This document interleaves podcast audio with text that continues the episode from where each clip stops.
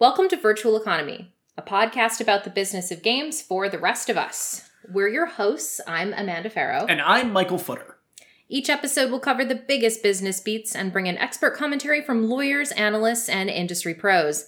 This is episode 125. Activision Union Busters rack up another L.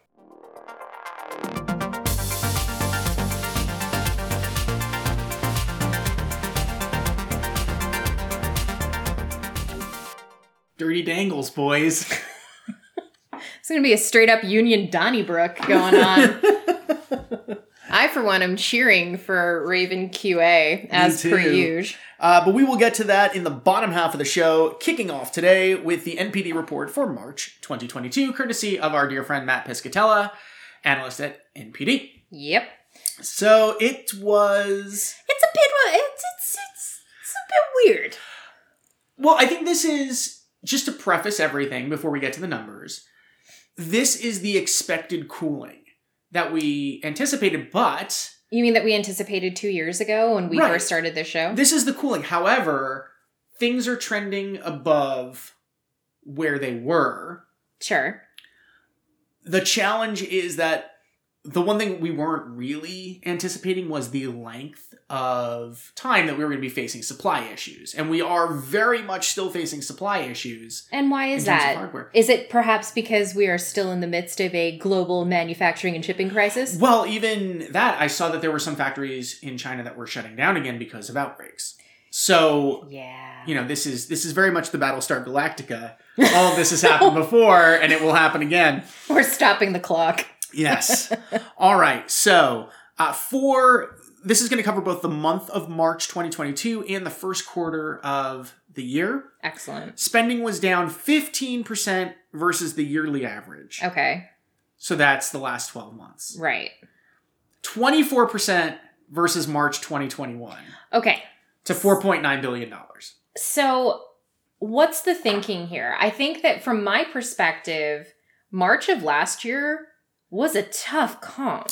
It was a tough comp in terms of yeah, it was a tough comp. And I think we're going to get to that because I think we have to take the software angle into No, I agree. Everything was down, by the way.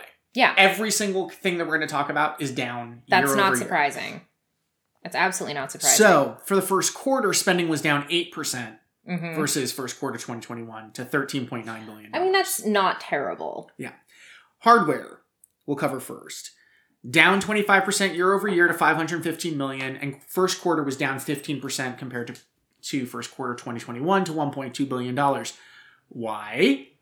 Supply issues, just like we talked about. So, one of the things that Matt has been saying, gosh, I think since the new consoles came out in 2020, was that whoever can supply is going to do well. This is not a demand issue. No, This is a supply side issue. It continues to be a supply side issue. absolutely. But one of the things that's been interesting was we have started to see that there have been more Xbox consoles available. I have noticed more and more of them in the channel. Mhm. Now, in the past, that might simply be interpreted as the demand has has stopped keeping pace with supply. That's not really the case. I think that they are eventually selling out. It's taking a little bit longer, but the Mhm. supply, or the demand is there. In fact, the Xbox Series consoles, that's the Xbox Series X and the Extra Small Small, led the month and the quarter in dollars. Switch led both in unit sales. yeah, that's not surprising. Again, not a surprise. Um, what is very interesting though is Xbox set a new March record Ooh, in terms of units and dollars. So they bested March 2011's most recent record in terms of units and March 2014's most recent record in terms of dollars. interesting. So this is very much a. I have to wonder at this point if people aren't looking at it and going, okay, I can't get a PlayStation. right. I already have a Switch. Should I just get an Xbox? there is Game Pass. And I think Game Pass is, is a big motivator. I think that is absolutely a big motivator. And somebody looking at going, well, I'll just get a PlayStation. By the time a PlayStation's available for me to get, I'll have I'll have I'll have the money to buy another console. Sure. So I'm wondering if if part of that is people becoming just wanting a current gen console. Yeah, exactly. Uh, and therefore, because the supply is available on the Xbox Series consoles, people are just jumping at that. Mm-hmm. I think Game Pass is a motivator. That's not to take anything away from what Microsoft has has done over the last few years in terms of building out that ecosystem. Mm-hmm. But I'm wondering if that isn't part of it. I think there's a number of factors involved. And in fact, I, I actually I, I asked Matt a question. I'm just I'm gonna keep like flicking back to my phone here to see if uh, It's still early on his coast. it is, and he was up very early posting the report, so it wouldn't surprise me if he was taking it easy this morning. Uh, if we do get that in, you know, we'll we'll share it during the show. If not, we'll we'll post it later, uh, you know, in text. So let's talk about software. We know that hardware sales are depressed because of supply. Mm-hmm. Let's talk about software. Yes. So software dropped 13% year over year Mm-hmm. and 7% for the quarter. And this is inclusive of pretty much everything: DLC, microtransactions, subs, everything. All of it. And we're going to go through what the placements were, and then we're going to have a little bit of a conversation about this because I think it's important to understand just what happened this month in terms of software, I agree. and then look at that that that dip. Yeah, And I have a, I have some thoughts. I know you have some thoughts too. I do have But let's run through this. So what what was the best selling game of the month? The best selling game of the month is currently Elden Ring. Nobody could have seen this coming. Oh no, it's a complete all- surprise. oh, actually, a lot of us did see this coming. This was not a surprise. if The- this is the Soulsborne game that gets someone like me and a bunch of other folks that have never loved Soulsborne games before into into this kind of Mhm. genre, it's huge. That's that widens your addressable market Mm-hmm. so friggin' much because a lot of us self-selected out, right? Mhm. If we think about the conversations that we've all had around Souls games, many of us just self-selected out because we're like, oh, well, I'm not that hardcore. I don't think that I can do this. It's actually way too bleak for me. I'm Mhm. just not interested. But because of the way that Elden Ring has kind of not just because it's a social zeitgeist or because of the social zeitgeist, I think it's a lot of it is it's much more approachable and also it's pretty.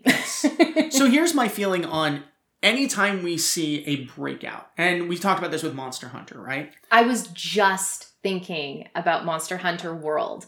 Monster Hunter World was that inflection point for the series where, again, people self selected out until World and then they opted in because they're like, oh, this is way more accessible. I can actually play this game. And none of that happens in a vacuum. No. Elden Ring doesn't happen in a vacuum. Monster Hunter World doesn't happen in a vacuum. It And the- happened after so many iterations mm-hmm. of those kinds of games from these developers. Right, and I don't think you have an Elden Ring success without Bloodborne, for instance, because Bloodborne was a lot of people's entry in because they didn't like Demon Souls is really hard and Dark Souls is really challenging and you get to Bloodborne and suddenly it's like, "Oh, the mechanics are a little bit different.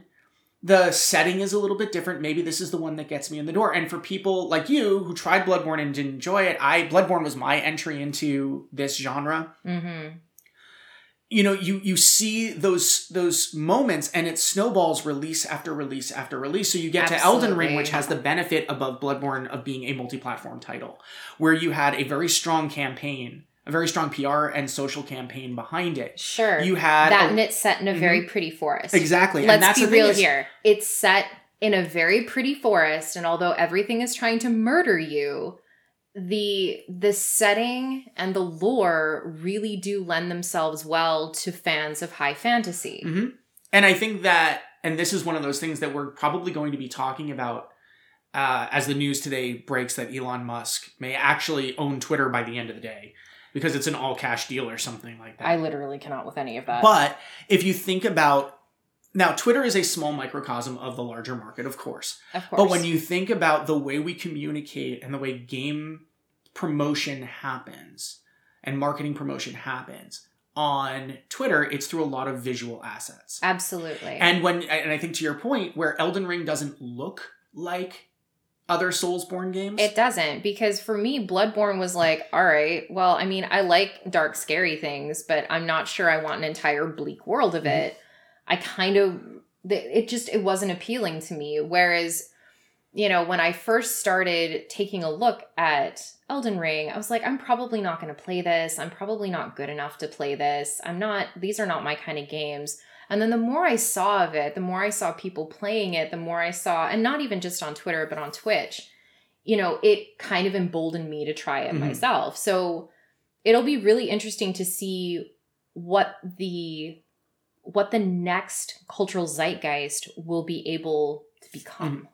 For me, and again, I don't want to talk too much about the Twitter thing, but if if every if you're in a marketing department today and you are not talking about what your move is in the wake of a potential Twitter exodus, if you are not like ready to hit that red button and putting plans in place for what how you're going to promote your game in a way that does not include the massive reach that Twitter has to this core audience. Mhm. And again, it's the core audience, right? Yeah, yeah, for sure. We're not talking about folks that are only on Facebook or Mhm. only on Reddit or you know only on TikTok. Right. But is it TikTok? Is it Instagram? Where are the where are people going to be? It's Because- mostly it's mostly TikTok and Instagram, Right. honestly, at this So- point. If we look at what even our eldest daughter uses in terms of social media, it is TikTok and Instagram. And Snap. But So- Snap's more her like messaging platform. Right. So if you have a game coming out later this year and you are not in the process of putting in a plan B in so that you have it ready to go in You case that one. Twitter implodes, which it very well could. I don't know. I don't know. It really it's it's hard to say. I mean, nobody And- thought Tumblr was going to implode and Okay, yeah, but I did. Right. Well, I don't think anybody saw that saw a, a scenario before the Yahoo purchase where where Tumblr was going to take such a sharp nosedive. And the fact that we saw it happen with Tumblr means, yeah, it could happen here as It well. could absolutely happen so here. I'm hopeful that people in communications are today sitting sitting there and putting their emergency plans into place because Yeah. they have to rewrite entire marketing plans. That some of that is built around social media beats and how they re and how they reformat that and what it might do to potential sales because this is how you reach people. yeah, for sure. So is it is it the only thing? Is it the only piece of a campaign? No, No, of course not. not. But I think it's an important conversation that every communications team should be having today. So back to NPD. Um, so Elden Ring, yes, repeated at number one. It is number two for the trailing 12 months behind Call of Duty Vanguard. We're going to talk a little bit about Call of Duty a little bit later. Um, one of the things that was super interesting that Matt pointed out. So when we talk about software sales, especially software as a product, more than because this is this has service elements, but it But it's a mu- product. Right. You talk about decay curves, where over time you have fewer and fewer sales, and then there's of course the, that's where you plan out your sales and your discounting, and that's when you plan out your promotions and all that stuff, right? Elden Ring is having an inverse decay curve because of strong word of mouth, and this is in a non-Game Pass scenario. Right. And that's really interesting to me because, again, this comes down to connection through social media, connection through watching streamers play it. Mhm. This has been a really, really. It's been really interesting to watch the ways in which Elden Ring has continued to grow and, you know, improve, Yeah. let's say. Because, like, they've made a bunch of improvements to the game as well Mhm. to just continue to include new players. Absolutely. All right, so Gran Turismo 7 Mhm. debuted at number two across software, and on PlayStation, it set a new launch month. Eh, sorry, a new launch month dollar sale record for the franchise. So it came in at number two on PlayStation. Elden Ring was number one on Yep. PlayStation and on Xbox. Uh, Kirby and the Forgotten Land debuted at number three. That does not include digital. Remember, Nintendo first party games, they do not report digital to NPD. It was top of the Nintendo chart. No big surprise there. Not surprising great at all. I'm loving it. I look forward to playing it after I'm done with Pokemon Legends Arceus, which you I've been have been like, devouring it. yes. I've gotten back to it. I, I have the Pokemon. I, I'm excited to get back and play more of that game too. I'm really liking it. Yeah, it's great. So MLB The Show 22 debuted at number four, but NPD only included the MB- MVP edition and the digital deluxe edition since those were out during the reporting dates and the standard edition wasn't. This is one of those rare times where that early play window that you get with the pricier editions actually has a reporting impact on something like NPD. Usually we just it doesn't really. yeah, it's just because of where the break happened. It was so really strange. interesting. Uh, let's see. Hor- Horizon Forbidden West dropped to number five from number two. Pokemon Legends Arceus, speaking of, dropped to number six from number three, again, not including digital sales. It's holding on though on the Nintendo chart at number two. WWE 2K22 debuted at number seven, uh, and apparently significantly better than Yeah. the last outing a couple years ago. Yeah, Steve Dutzman and I talked about that, and apparently it's a much, much, much better game. Awesome. Mario Kart 8 was number 8, not including digital sales, and it is number 3 on the Nintendo chart. All right, let's talk a little bit about Call of Duty, uh, and then we're going to talk about it again in the analysis. Uh, Call of Duty Vanguard dropped from number six to number nine. Note Black Ops Cold War was off the top 20, Yeah. uh, which was really interesting. I'm, I'm, yeah, it was off the top 20. Okay. I don't I mean like I'm so very not dialed into Call of Duty like at all. I think the last one that I played was the one in space. Uh, Infinite Warfare. Infinite Warfare. Yeah, because I like my I like my first person shooters to be fantastical, not Mhm. set in the real world. Thanks very much. Yeah. Yep, yep, yep, yep, yep. All right, so what's the deal here? Oh, hold on. I got to go back to the thing. Oh, that's my turn. No, wait. I, I did this one, I thought. Oh, Stranger of Paradise, Final Fantasy Origin, debuted at number 10. I think that's actually a really str- strong showing for a game that is supremely weird. It is really strange. I mean, as much as I love killing chaos, Who doesn't? who doesn't mind killing chaos? Um, I don't know. Game game still looks I'm, strange. I'm me. looking for because of the timing of our move. I haven't gotten a chance to dive into that quite as much as I wanted to. Another weird one is Tiny Tina's Wonderlands.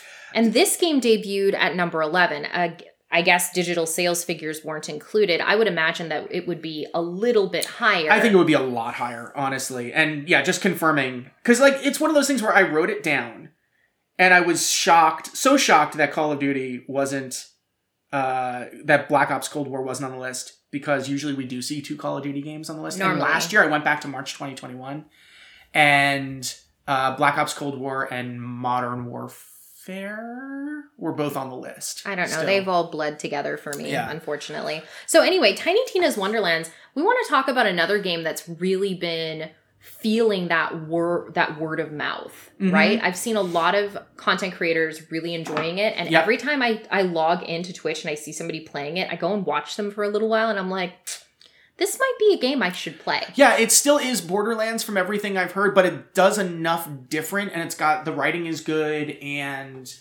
it's doing enough that's really attracting people. Also, I want you to know that I went back and I started playing the one shot. It was the DLC, the Tiny Tina DLC uh, for Borderlands Two. That game was made in Unreal Engine three, and boy. If, like all the f- like Xbox 360 era things with all it's like oh my god why are the textures taking so long to pop up oh it's Unreal Engine 3 I remember this ah, good times. Yep. Uh, Ghostwire Tokyo debuted at number 12. I think that's an interesting one. I, I think it's going to do well when sales hit because it's still it's really an attractive game. Um, uh, I, I worked on it. Uh, I did I did a mock for it. Um, I, I liked it. I think that it does some very cool things in the open world. It's such a cool representation of Shibuya that like it's it's it's neat and a lot of very cool things in there that I liked. Um, Speaking of cool yeah. things that I like, what did you like? Triangle Strategy. So Triangle Strategy debuted at number 16. Again, digital sales not included. I would imagine if they were, it would be higher. Significant because I think it sold a million copies. Yeah. So I'm pretty sure that it would be higher. Project Triangle Strategy is another like Triangle Strategy, sorry, the game because it's not Project Triangle Right, Strategy. it's just anymore. Triangle It's Strategy Just now. Triangle Strategy. Such a dumb name for a game, but I have been meaning to get into playing this one as well because I loved Octopath. Mm-hmm. Very, very much. It was such a cool game.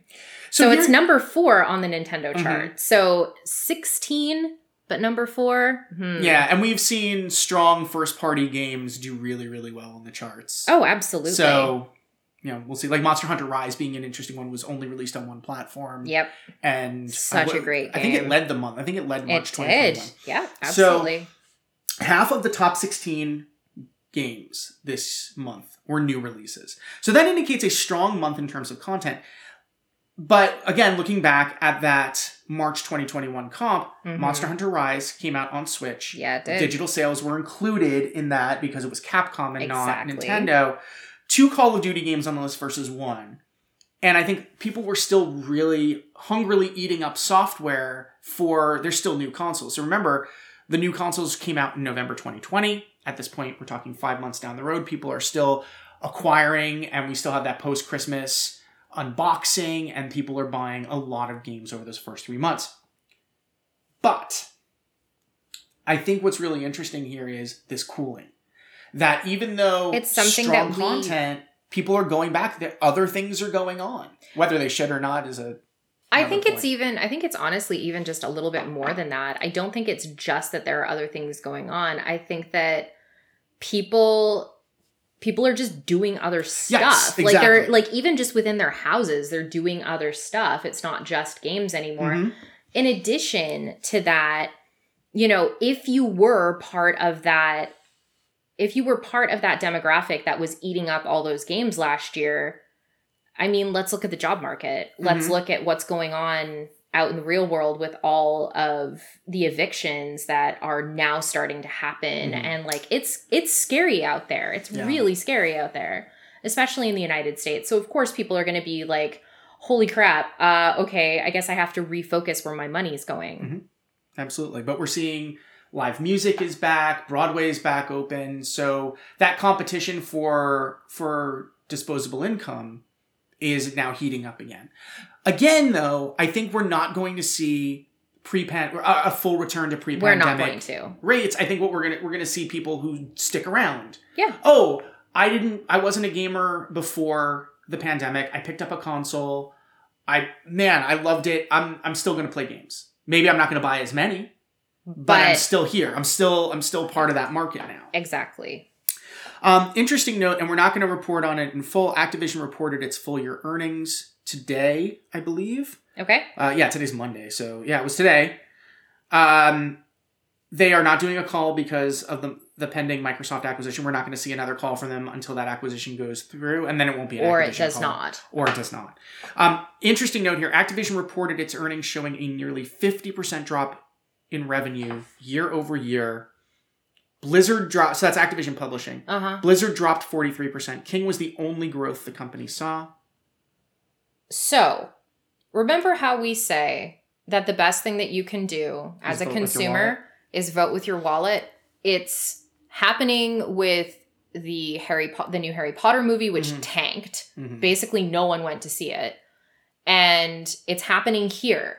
Be loud, continue to be loud. And it sucks because this could potentially hurt developers and we don't want that but this is the only way to get shareholders and potentially the board to stand up and take note. Yep. Now remember, Call of Duty Vanguard is still the number one selling game for the trailing 12 months. So when we're Mhm. talking about this drop, it was they were perched high on a mountain They and were. now they're on maybe a tall hill. Yes. So they're not hurting per se. But when you talk about shareholders who expect infinite growth year over year over year because they're unreasonable like that, this is a strong message. Now, what was interesting was there was a report that Call of Duty was not going to be coming out this year, that it was going to Yeah. be bumped to 2023.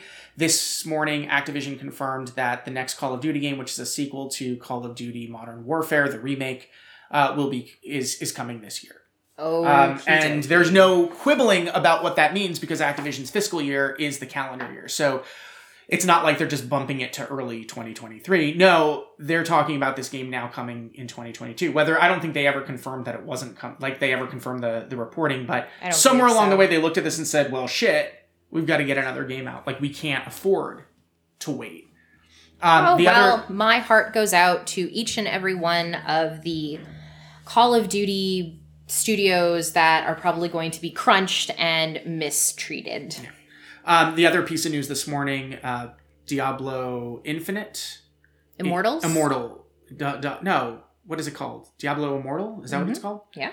The uh, mobile game Yes, Diablo coming- Immortal. is coming on June 2nd, but also coming to PC.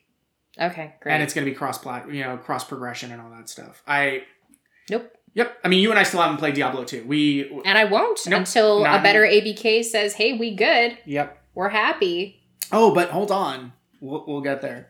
We absolutely will. But Yep. in the meantime, I want to talk about mobile. Yep.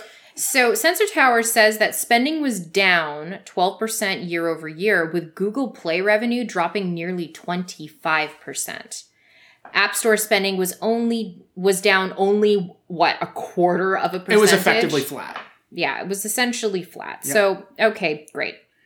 So the quarter itself was only down close to around 10%. percent Mhm. Spending is still well above pre pandemic levels and projections, though we are starting to see that inevitable tapering off. Mm-hmm. We do know, we did know it was coming, even for mobile, which has been mostly impervious. Yeah. Um, but it is important to pay attention to that. So the top games on mobile platforms were Candy Crush Saga, Roblox, Coin Master, Garena Free Fire, Genshin Impact, Evony the King's Return. My liege. I, I knew he was going to do that. That's why I was kind of leading him toward it. Bingo Blitz, Royal Match, and Candy Crush Soda Saga. So Can I- we can see why King is the one that Mhm. is continuing to do well, especially if there's an they're they're keeping that spending relatively steady. Yep. Uh, funny thing about Evony. Oh God.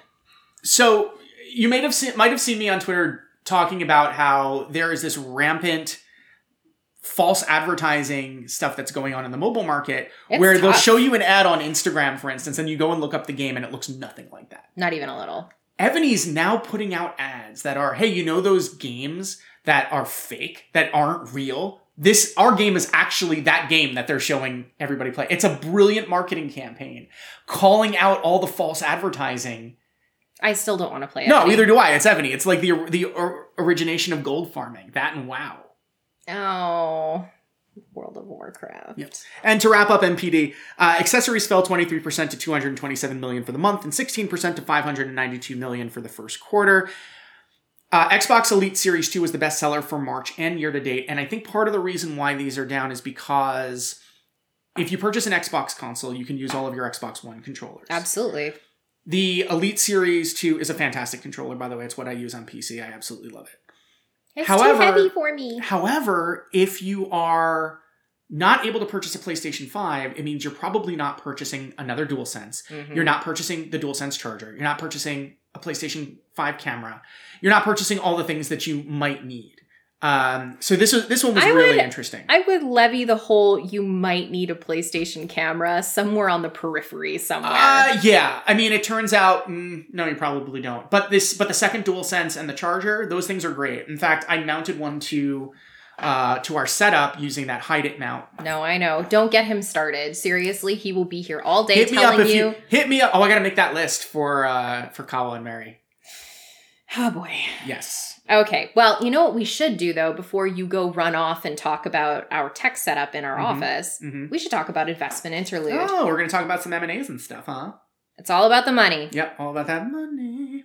So let's talk about Gearbox. Gearbox has announced plans to purchase Tiny Tina Wonderland's collaborator Lost Boys Interactive. Lost Boys has locations in Madison, Wisconsin and Austin, Texas. Maybe they can hire some of those Raven employees up in Madison. Maybe. Maybe. Pay him better. Yep.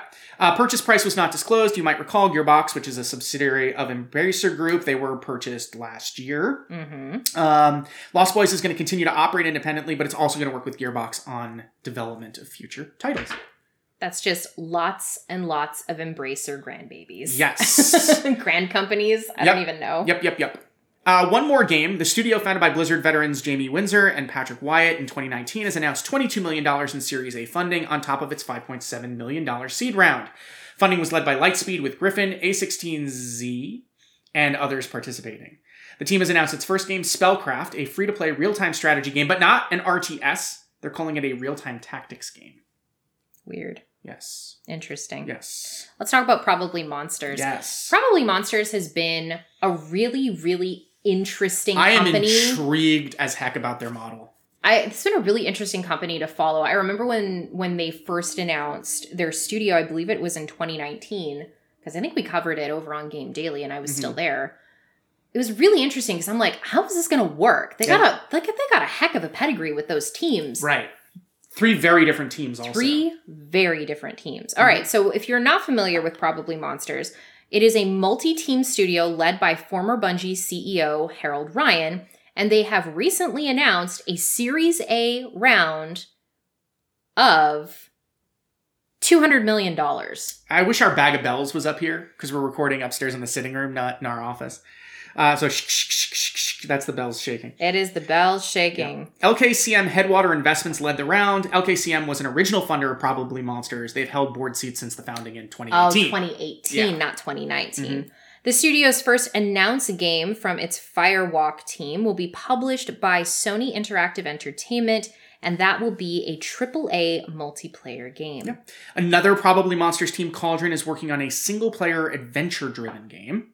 And the third team is focused on an open world co op RPG. Yep. Very 200 interested. $200 million of That's a of investment money, is a lot of money, but if we're talking about a lot of AAAs here, hmm that money's going to go fast. Yep.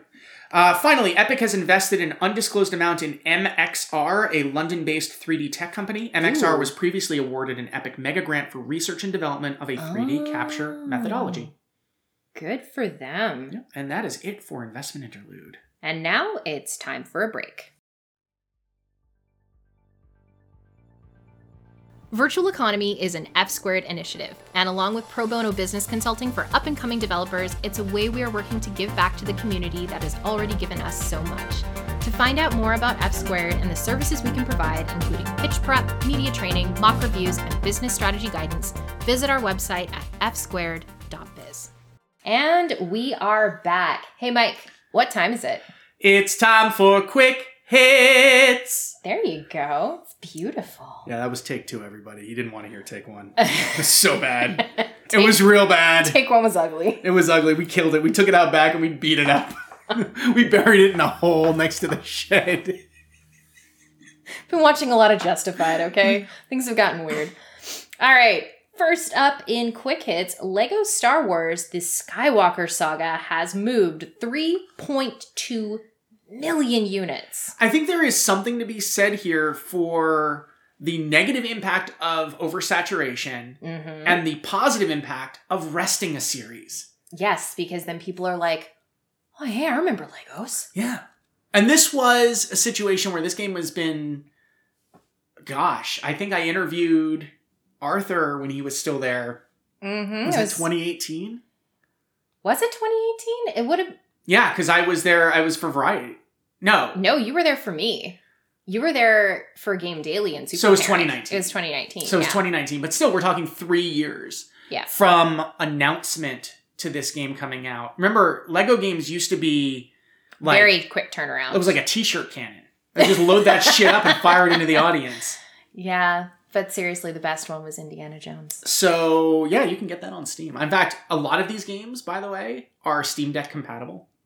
Neat. Yeah, so you know, just a little Lego machine. Little little Lego machine right there. All so right. I mean, we saw this with Telltale games. Like people have an Yeah. appetite for those games again.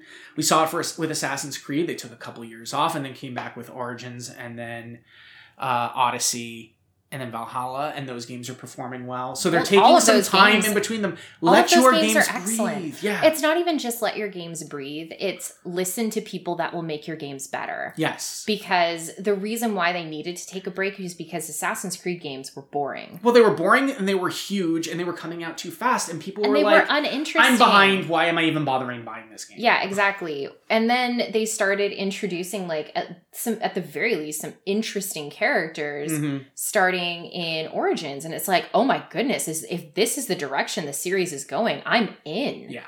Absolutely.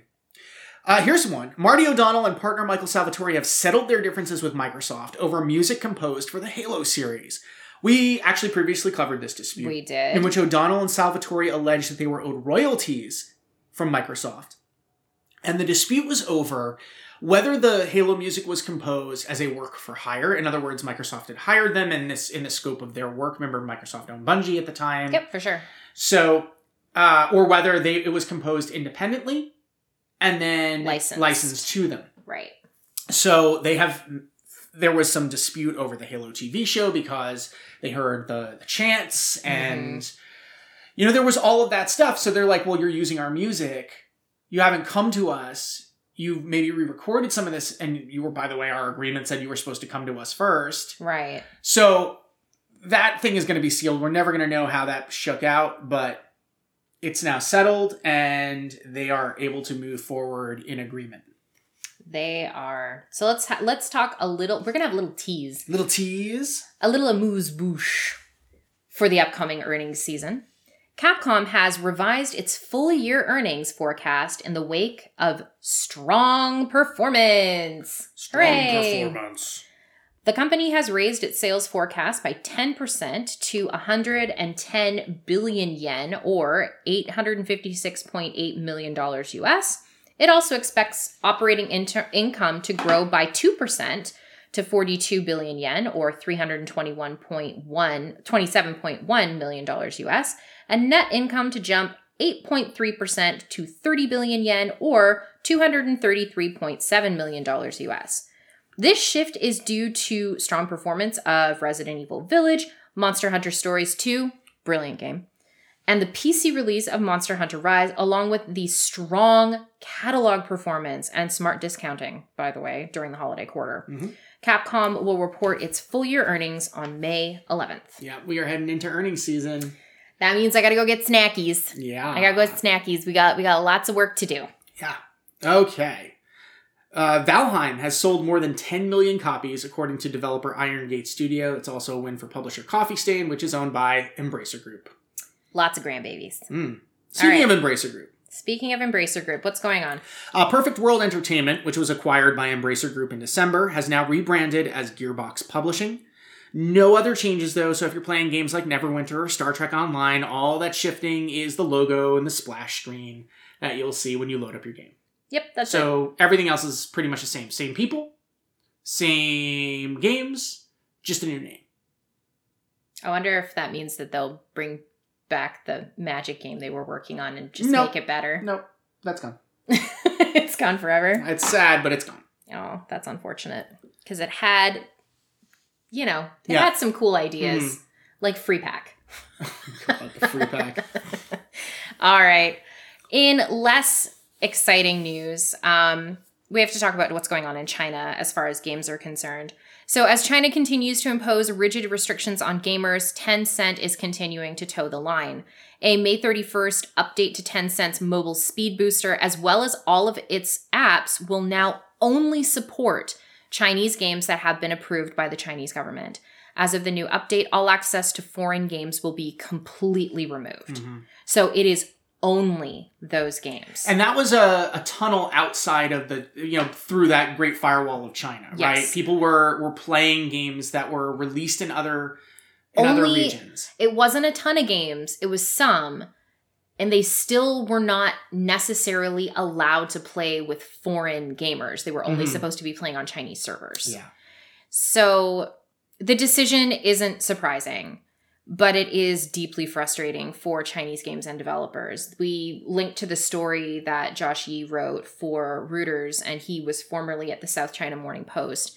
And he was, I guess, he had talked to um, a few bloggers over on uh, Weibo talking about like how disappointing this is and how Mhm. challenging this is going to be. Yep. So it's a huge bummer. This is why we are seeing Tencent and NetEase and other companies that operate or are headquartered in China stepping up their Western investments. It is a hedge against the unpredictability of the propaganda It's department. it's not unpredictable though. It's extremely predictable in the sense that it's just going to get worse. yeah, okay, that's fair. Um it is it is likely going to get worse from here. It's it's a huge bummer, but at the same time this you you can you can draw a straight line between what started happening in 2018 to what's happening as of May 31. Mm-hmm. So it's just going to get worse. Yeah. And that sucks. And that's also end of quick hits. It is. And those were quick hits. You got it. Thank you. You did it. I got there. You got there in one. I got there. I'm proud of you. We did it. Let's talk about the labor report. Okay, we are not starting with Activision this week, but I promise you we will freaking get there. First up, uh, Nintendo. Believe it or not. Yeah, Uh, I talked about this this week over Yeah. on SDG SDGC over on their podcast. Yeah, Axios broke the news that a currently unnamed worker, I mean, that person has a name, they just haven't been named publicly. I just, I, I don't want you to be afraid that this person doesn't have a name. That would be really tragic. What would you call them? I don't know. Late Not for dinner. Late for dinner. That's upsetting. Uh, this currently unnamed worker has filed a complaint with the National Labor Relations Board, alleging that the House of Mario's hiring firm Aston Carter has interfered with employees' right to organize. Axios' Stephen Totilo shared some additional information via Twitter. The allegations include firing an employee that tried to support a union, participating in union busting activities, and conducting surveillance on the employee in question.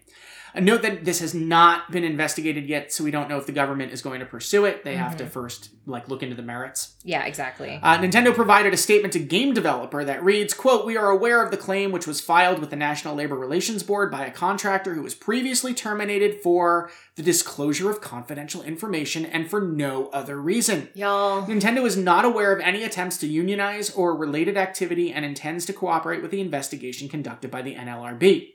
Nintendo is fully committed to providing a welcoming and supportive work environment for all our employees and contractors. We take matters of employment very seriously. Yes. I have my hand raised right now, just in case anybody is wondering why Mike just looked at me and said yes. um, so this is not the only thing that I saw about this. Yeah, there was there was some other reporting this week. There there was some other reporting. In addition, there were some accounts like Twitter accounts that were Mhm. actually talking about this, about their treatment at Nintendo and a lot of the problems that a lot of folks within Nintendo of America faced. Mhm. Like it's not surprising to me, quite frankly, knowing knowing what we know about pretty much any large firm in this country in this world. If they can exploit workers, they will. I and have- Nintendo is not exempt from that. No, and I have heard anecdotally that Nintendo can be very challenging to work for. Draconian, I believe, is the term. Yeah, and there was the termination of that one employee um, back when I was a Game Informer uh, that I wrote about, where uh, I think she was employed by by Treehouse. Oh, yeah, but that that story had a lot more. Yeah, there was that was a weird story. that was that that was a really weird story in a number of different ways, Mhm. and I'm not super comfortable talking about yeah, it. we'll move on. Yeah. What's next? Let's talk about what's going on with Sony. So, we have an update on Sony's legal issues surrounding labor. Judge Lau- Laurel Beeler has dismissed most of the claims in former PlayStation IT analyst Emma Mayo's suit against the company. 10 of the 13 claims were dismissed, though the claim can be amended to provide more details, which is why Judge Beeler dismissed them. Mhm. For instance, Judge Beeler says that Mayo did not describe her work or how it was equal to those of men being paid more. Okay. So uh, effectively, you know, what Sony contested here was that hey, there's not enough detail here. Like you're really not Give us more. you haven't really claimed anything. You've just made accusations, but you haven't provided any backup. And Judge Beeler said, yeah, you, you do not have any details here. You have the opportunity to amend your claim, come back with those details, and then we'll take another look. But, you know, some of those claims are allowed to move forward. Absolutely. So, reporting from Axios indicates that Mayo's claims of wrongful termination and violation of whistleblower protection can proceed. And of course, this case is still evolving as eight more women have stepped forward in March to back up Mayo's claims. Yep. All right, Activision time. Oh boy, boy. there's there's a chunk here, but we're going to end this one on a good note. Yes, we are. Yep. Uh, so, uh, at first up, Activision has successfully gotten an investor lawsuit dismissed. The suit was filed in the wake of last year's DFEH lawsuit and alleged that the company made false and misleading statements in SEC filings, its code of conduct, and its 2020 environmental, social, and governance report. Judge Percy Anderson said that the ESG report, that's the environmental, social, and governance report, Mhm. doesn't satisfy the requirements for a securities case. Additionally, the investors are using what's known as fraud by hindsight. And this is really interesting. So, fraud by hindsight is when you have bad outcomes, Mhm. right? And using that with the benefit of hindsight, you say, well, you had to have known that this was going on. How could you possibly have not been complicit and fully aware of all of these bad things that have happened? Okay. when in some cases it's just bad management. It's just bad decision making it's not malicious. It's not fraud. It's not that they were lying about these things happening. It's just that they didn't know. Now do i believe that in this case that there is no way that activision's leadership didn't know this shit was happening? Fuck no. Like i don't believe this is a case of fraud by hindsight. No. I think that the the other option you're either malicious or stupid, and I'm not sure which is worse. And based on what we know about Bobby Kotick, the dude's fucking malicious. Oh, yeah. Malicious as And hell. the people around him, the people he is surrounded with, are malicious. So, do I believe this was actually fraud by hindsight? No. I, I think this is actually, they lied. I think they covered up things. Now, the, what the judge. How shocking. How shocking. Kotick and his cronies completely covering things up. They've never done that at Activision Blizzard. That said, in order for this not to be to fall under fraud by hindsight, there needs to be a smoking gun. There needs to be some kind of evidence that said, no, we're absolutely not reporting this, or edits that were made, or someone stepping forward and saying, I included this in the report, but it was but it was removed by by my boss. It was removed by executive leadership. So that's the kind of thing you need in a securities case to avoid this protection of fraud by hindsight. Because there's this whole benefit of the doubt of maybe you're just a sucky person. Maybe you're just suck at your job.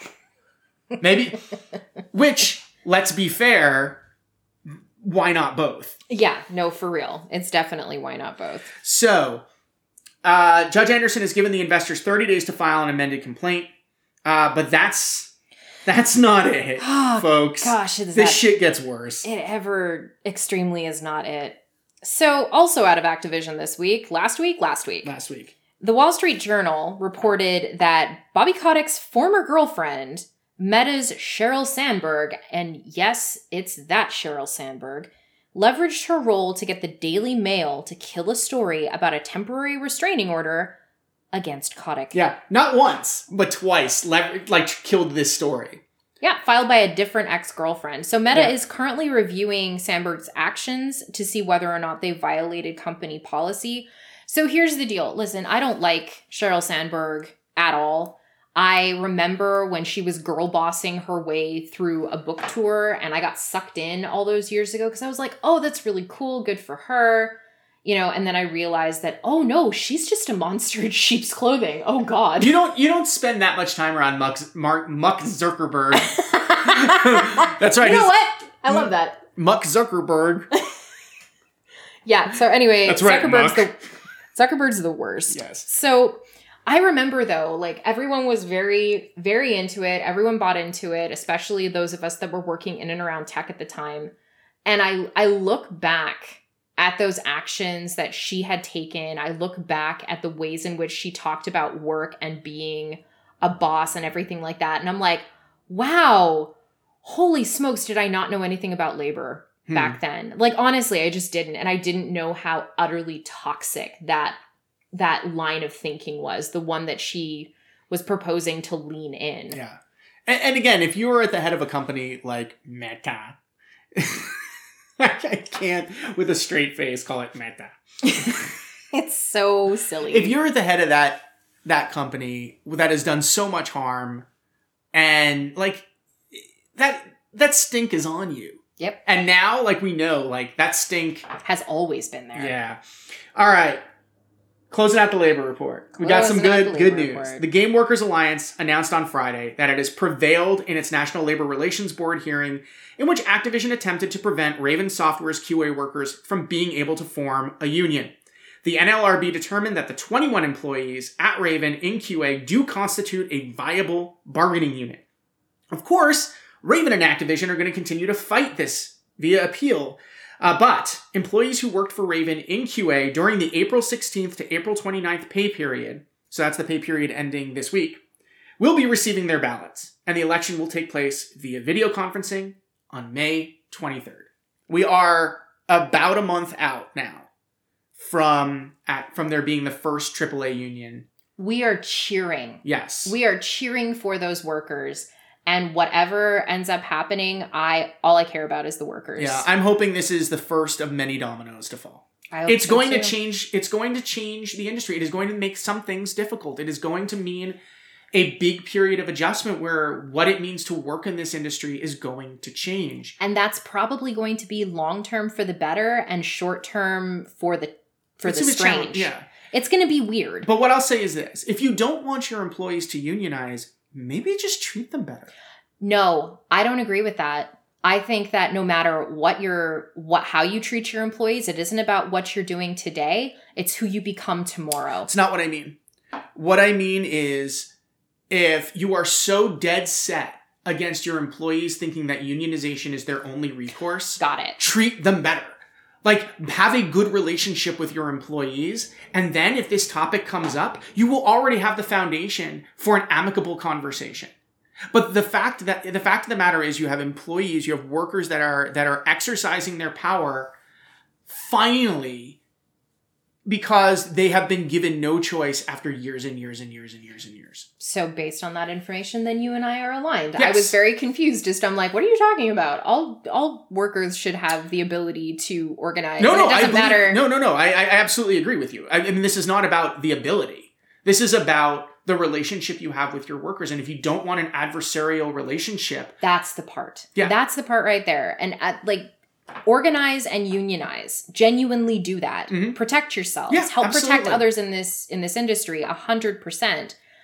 And it should still be basic level. Treat your workers well. yeah, absolutely, exactly. And with that, thank you for listening to the Virtual Economy Podcast. You can follow us on Twitter at, at Virtual Econ Cast. I am at Amanda Farough. And I am at Futterish, F U T T E R I S H, though who knows how long we'll be talking about our Twitter presences. I, I'm going to just float this right to the top of this conversation. We have a wonderful community on Discord. We would love to have you join us. And even if you just want to keep in touch with us individually, hit us up. We're glad to give you our Discord uh, names with the hashtag extension with the four numbers and stuff. Like we're glad to engage in, you know, and have have you there so that you can reach out to us. Because honestly, we have no idea what's going to happen with Twitter come even a few hours from now. Yeah, we'll have to see. Um, but you can also subscribe to our RSS feed at virtualeconcast.com. You can also listen to us on Spotify, iHeartRadio, Apple Podcasts, Google Play, Amazon Stitcher, Pocket Cast. There is one more. Yeah, Pocket Sand. Ah, right in the face. right in the face. Ah, please subscribe and if possible, review the show. Let us know what you think.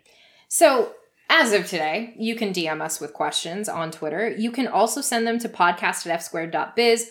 Join our Discord community, like Mike said. And if you have super secret information or you don't feel comfortable, you know, sharing it in unsecured lines, let's say, you can Hmm. also hit us up on Signal. Mike and I both have Signal numbers, so you can DM our virtual Econcast Twitter account or you can email us and be like, hey, can we talk on Signal? And we will give you our numbers. Absolutely. And that is that for our news show. We have an, another bonus episode coming up later this week, probably our preservation conversation with limited run games and hit save, which I'm sure that if you have been with this podcast for any length of time, you know all about it because I talk Mhm. about hit save a lot. But in the meantime, remember to wash your hands, stay hydrated, and be good to one another. We'll see you soon.